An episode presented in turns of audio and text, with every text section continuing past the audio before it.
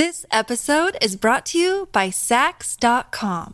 At Sax.com, it's easy to find your new vibe. Dive into the Western trend with gold cowboy boots from Stott, or go full 90s throwback with platforms from Prada. You can shop for everything on your agenda, whether it's a breezy Zimmerman dress for a garden party or a bright Chloe blazer for brunch. Find inspiration for your new vibe every day at Sax.com. Cenerentola dei fratelli Grimm. C'era una volta un gran signore, la cui moglie si ammalò, e quando sentì che si avvicinava la sua ora, chiamò a sé la sua unica figlia e le disse Mia cara bambina, mantieniti sempre pia e buona, e vedrai che il buon Dio ti proteggerà. Inoltre, io veglierò su di te dal cielo e ti resterò per sempre vicina. Così dicendo, chiuse gli occhi e spirò.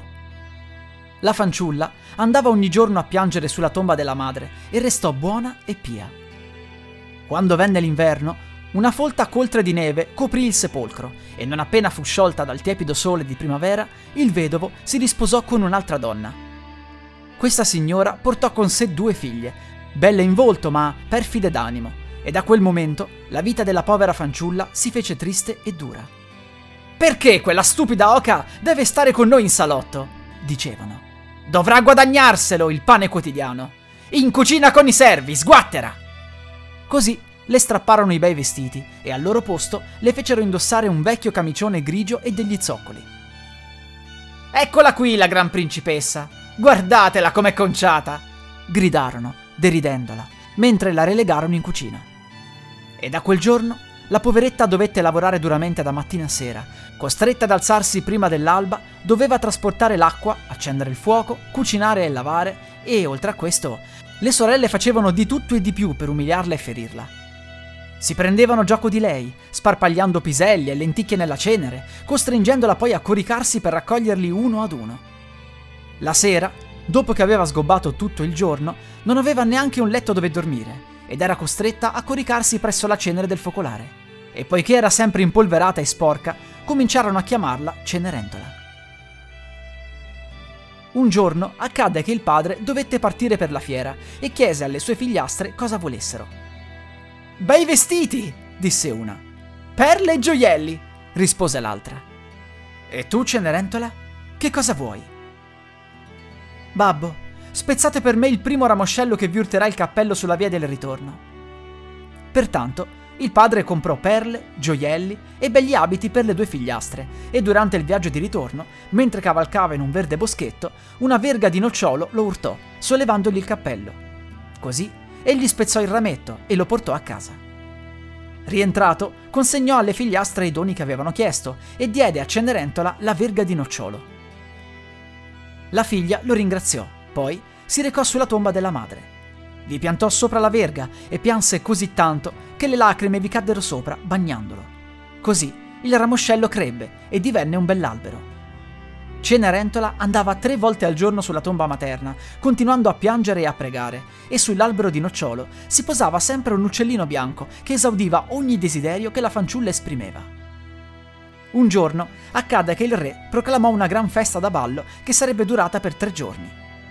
Tutte le belle fanciulle del reame furono invitate, in modo da permettere al principe di scegliersi una sposa, e quando l'invito giunse a casa di Cenerentola, le sue sorellastre saltarono di gioia. Chiamarono la fanciulla e le dissero: Pettinaci i capelli, spazzola le nostre scarpe e allacciaci le fibbie. Noi andiamo al ballo al castello del re.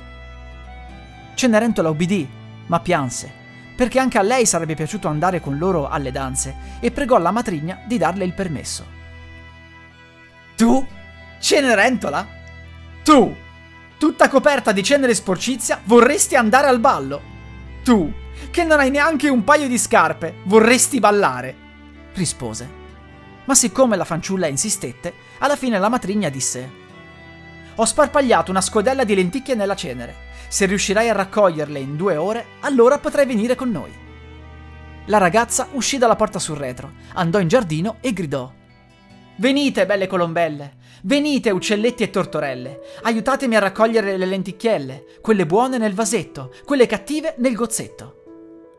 Due colombi bianchi entrarono dalla finestra della cucina, poi fu la volta delle tortore e infine tutti gli uccelli del cielo arrivarono frullando le ali e brulicarono tutti intorno alla cenere. I piccioni, le tortore e tutti gli uccelli cominciarono a beccare i grani e a separarli dalla cenere finché riempirono il vaso. In meno di un'ora ebbero terminato e alla fine volarono via. Cenerentola portò il vaso alla matrigna, felice, sperando di poter andare così al ballo, ma quella le rispose No, Cenerentola, non hai vestiti e non sai ballare, riderebbero tutti di te. La fanciulla si mise a piangere e la matrigna disse Potrai venire, a patto che tu riesca a riempire due scodelle di lenticchie, raccogliendole dalla cenere del camino in un'ora. E dicendo così, pensava convinta che la figliastra non ci sarebbe mai riuscita. Cenerentola uscì dalla porta sul retro, andò in giardino e gridò Venite, belle colombelle, venite uccelli e tortorelle, aiutatemi a raccogliere le lenticchielle, quelle buone nel vasetto, quelle cattive nel gozzetto. Di nuovo, due colombi bianchi entrarono dalla finestra della cucina, insieme alle tortore e a tutti gli altri uccelli del cielo. Vennero tutti frullando le ali e brulicarono nella cenere e, una ad una, beccarono tutte le lenticchie e le riposero nelle scodelle. In mezz'ora ebbero terminato e volarono via. La fanciulla prese le lenticchie e le portò alla matrigna, felice, pensando che questa volta avrebbe ottenuto il permesso di andare con loro alla festa. Ma la matrigna disse è inutile. Non verrai con noi, perché non hai vestiti e non sai ballare, e ci faresti vergognare. Detto questo, le voltò le spalle e corse via con le figlie raggianti. Ora che in casa non era rimasto nessuno, Cenerentola si recò presso il nocciolo che era cresciuto sulla tomba di sua madre e disse Alberello, sgrullati e scuotiti, d'oro e d'argento coprimi. E l'uccelletto le lanciò un bellissimo abito tutto d'oro e d'argento, con pantofole ricamate anch'esse d'argento e d'oro. Si vestì in fretta e andò alla festa. Era così bella nel suo abito scintillante che la sua matrigna e le sorellastre non la riconobbero e pensarono che fosse una principessa straniera. Non avrebbero mai pensato a Cenerentola, perché pensavano che fosse ancora tutta sporca e accovacciata fra la cenere a raccogliere le lenticchie. Il principe andò da lei, la prese per mano e ballò tutta la sera con lei. Non volle nessun'altra. Non la lasciò mai e a tutte le fanciulle che gli domandavano un ballo rispondeva è lei la mia compagna di ballo. Ballò con lei fino a notte, finché ella volle tornare a casa e il principe voleva accompagnarla per vedere dove abitava, ma lei scappò e balzò nella colombaia. Il principe attese il ritorno del padre e poi gli raccontò che una fanciulla sconosciuta si era rifugiata nella colombaia e quello pensò che potesse trattarsi di Cenerentola. Così si fece portare un'ascia e un piccone per fare a pezzi la colombaia, ma dentro non c'era nessuno. Quando rientrarono in casa, trovarono Cenerentola coricata tra la cenere, tutta sudicia nei suoi stracci abituali, con la stanza illuminata a malapena da una lampada ad olio. Infatti, Cenerentola aveva fatto in tempo a saltare sulla piccionaia e da lì sul nocciolo. Lì si era spogliata e aveva depositato il suo bell'abito sulla tomba della madre, dove l'uccelletto l'aveva ritirato, e subito si era rimessa ai vecchi stracci ed era ritornata fra la cenere del camino. This episode is brought to you by Sax.com. At Sax.com, it's easy to find your new vibe. Dive into the Western trend with gold cowboy boots from Stott, or go full 90s throwback with platforms from Prada. You can shop for everything on your agenda, whether it's a breezy Zimmerman dress for a garden party or a bright Chloe blazer for brunch. Find inspiration for your new vibe every day at Sax.com. Il giorno dopo la festa ricominciò. Andarono di nuovo tutti al ballo e Cenerentola tornò dal nocciolo e disse Alberello, sgrullati e scuotiti, d'oro e d'argento coprimi. E l'uccelletto le lanciò un abito ancora più meraviglioso del precedente. Quando la fanciulla si presentò a palazzo così agghindata, rimasero tutti incantati dalla sua bellezza. Il principe, che l'aspettava, la prese immediatamente per mano e ballò soltanto con lei. Se qualche altra fanciulla gli domandava un ballo, egli rispondeva è lei, la mia compagna di ballo. Quando fu ora di tornare a casa, il principe volle seguirla per vedere in quale casa entrava, ma ella scappò in fretta e furia, infilandosi in giardino. Lì c'era un grande albero da cui pendevano delle magnifiche pere, e lei, svelta come uno scoiattolo, si arrampicò sui rami senza farsi vedere da lui. Aspettò che il padre tornasse a casa e poi gli disse: La fanciulla sconosciuta mi è scappata e credo che si sia arrampicata sul pero. Il padre pensò che si trattasse di Cenerentola, si fece portare di nuovo l'ascia e abbatté l'albero, senza trovarvi la figlia, perché ella, svelta svelta, era scesa giù dall'altra parte, aveva ridato all'uccelletto il suo bel vestito e si era rimessa il vecchio camicione. Quando entrarono in cucina, la trovarono che stava accovacciata tra la cenere come al solito. Il terzo giorno, mentre tutti erano al ballo, Cenerentola andò di nuovo sulla tomba della madre e disse all'albero Alberello, sgrullati e scuotiti, d'oro e d'argento coprimi. Questa volta l'uccelletto le lanciò un abito grandioso, che era ancora più splendido di tutti quelli che aveva indossato nei giorni precedenti, e ai piedi calzava un paio di pantofole d'oro puro. Quando giunse alla festa, così meravigliosamente vestita, tutti ne rimasero ammirati, non immaginando chi lei fosse. Il principe volle ballare di nuovo solo con lei e a tutte le altre pretendenti rispondeva È lei, la mia compagna di ballo. Quando fu sera, Cenerentola volle andarsene ed il principe volle accompagnarla, ma ella scappò via così velocemente che non poté seguirla. Tuttavia, era ricorso ad una trappola. Aveva disposto che la scala fosse spalmata di pece, così, quando Cenerentola scese in fretta e furia, la pianella sinistra rimase appiccicata sui gradini e il principe la raccolse. Era minuta e raffinata, così, d'oro puro.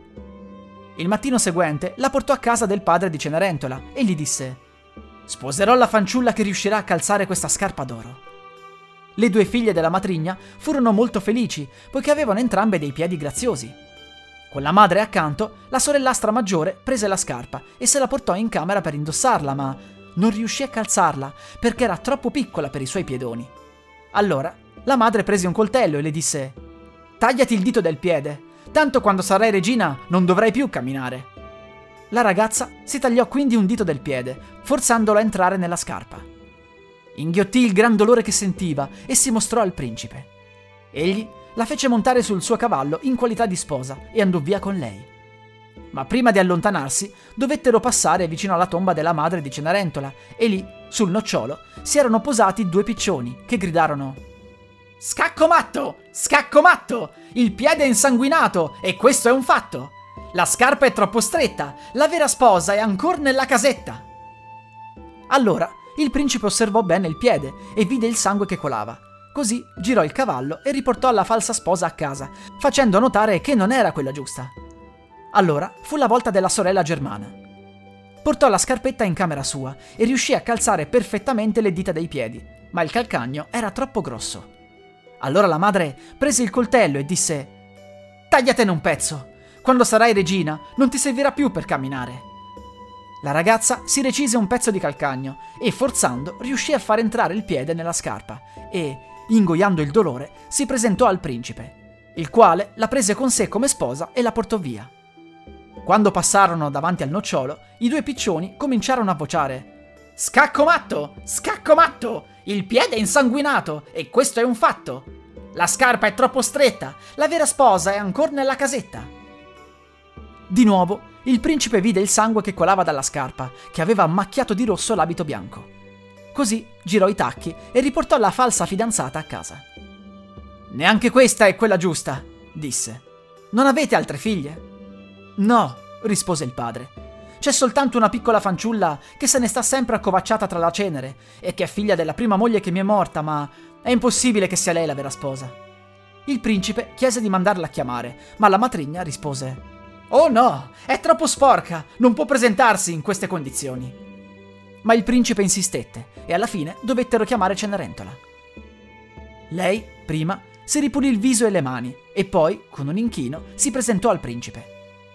Egli le diede da indossare la scarpa d'oro ed ella, seduta su una seggiola, tolse il piede dal pesante zoccolo e lo infilò nella scarpetta, calzandola perfettamente. Quando fu in piedi davanti a lui, il principe la guardò in viso e riconobbe in lei la bellissima fanciulla che aveva danzato con lui e subito esclamò: È lei! È lei la mia vera sposa! Allorché la matrigna e le sorellastre rimasero inorridite e impallidirono dalla rabbia. Il principe prese con sé Cenerentola, la fece montare sul suo cavallo e corse via con lei.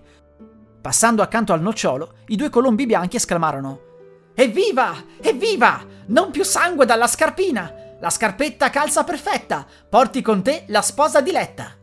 Dopo aver proferito tali parole, entrambi i colombi si posarono sulle spalle di Cenerentola, uno alla destra, uno alla sinistra, e li rimasero.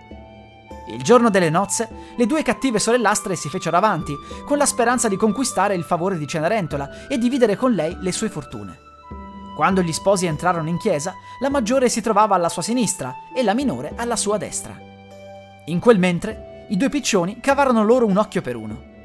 Quando uscirono di chiesa, cavarono anche gli altri due occhi, lasciandole cieche del tutto. E in questo modo furono punite per tutta la vita, per la loro falsità e crudeltà. La traduzione è a cura di paroledautore.net. La musica è di Zero Copyright Free Music di Emanuele Bella.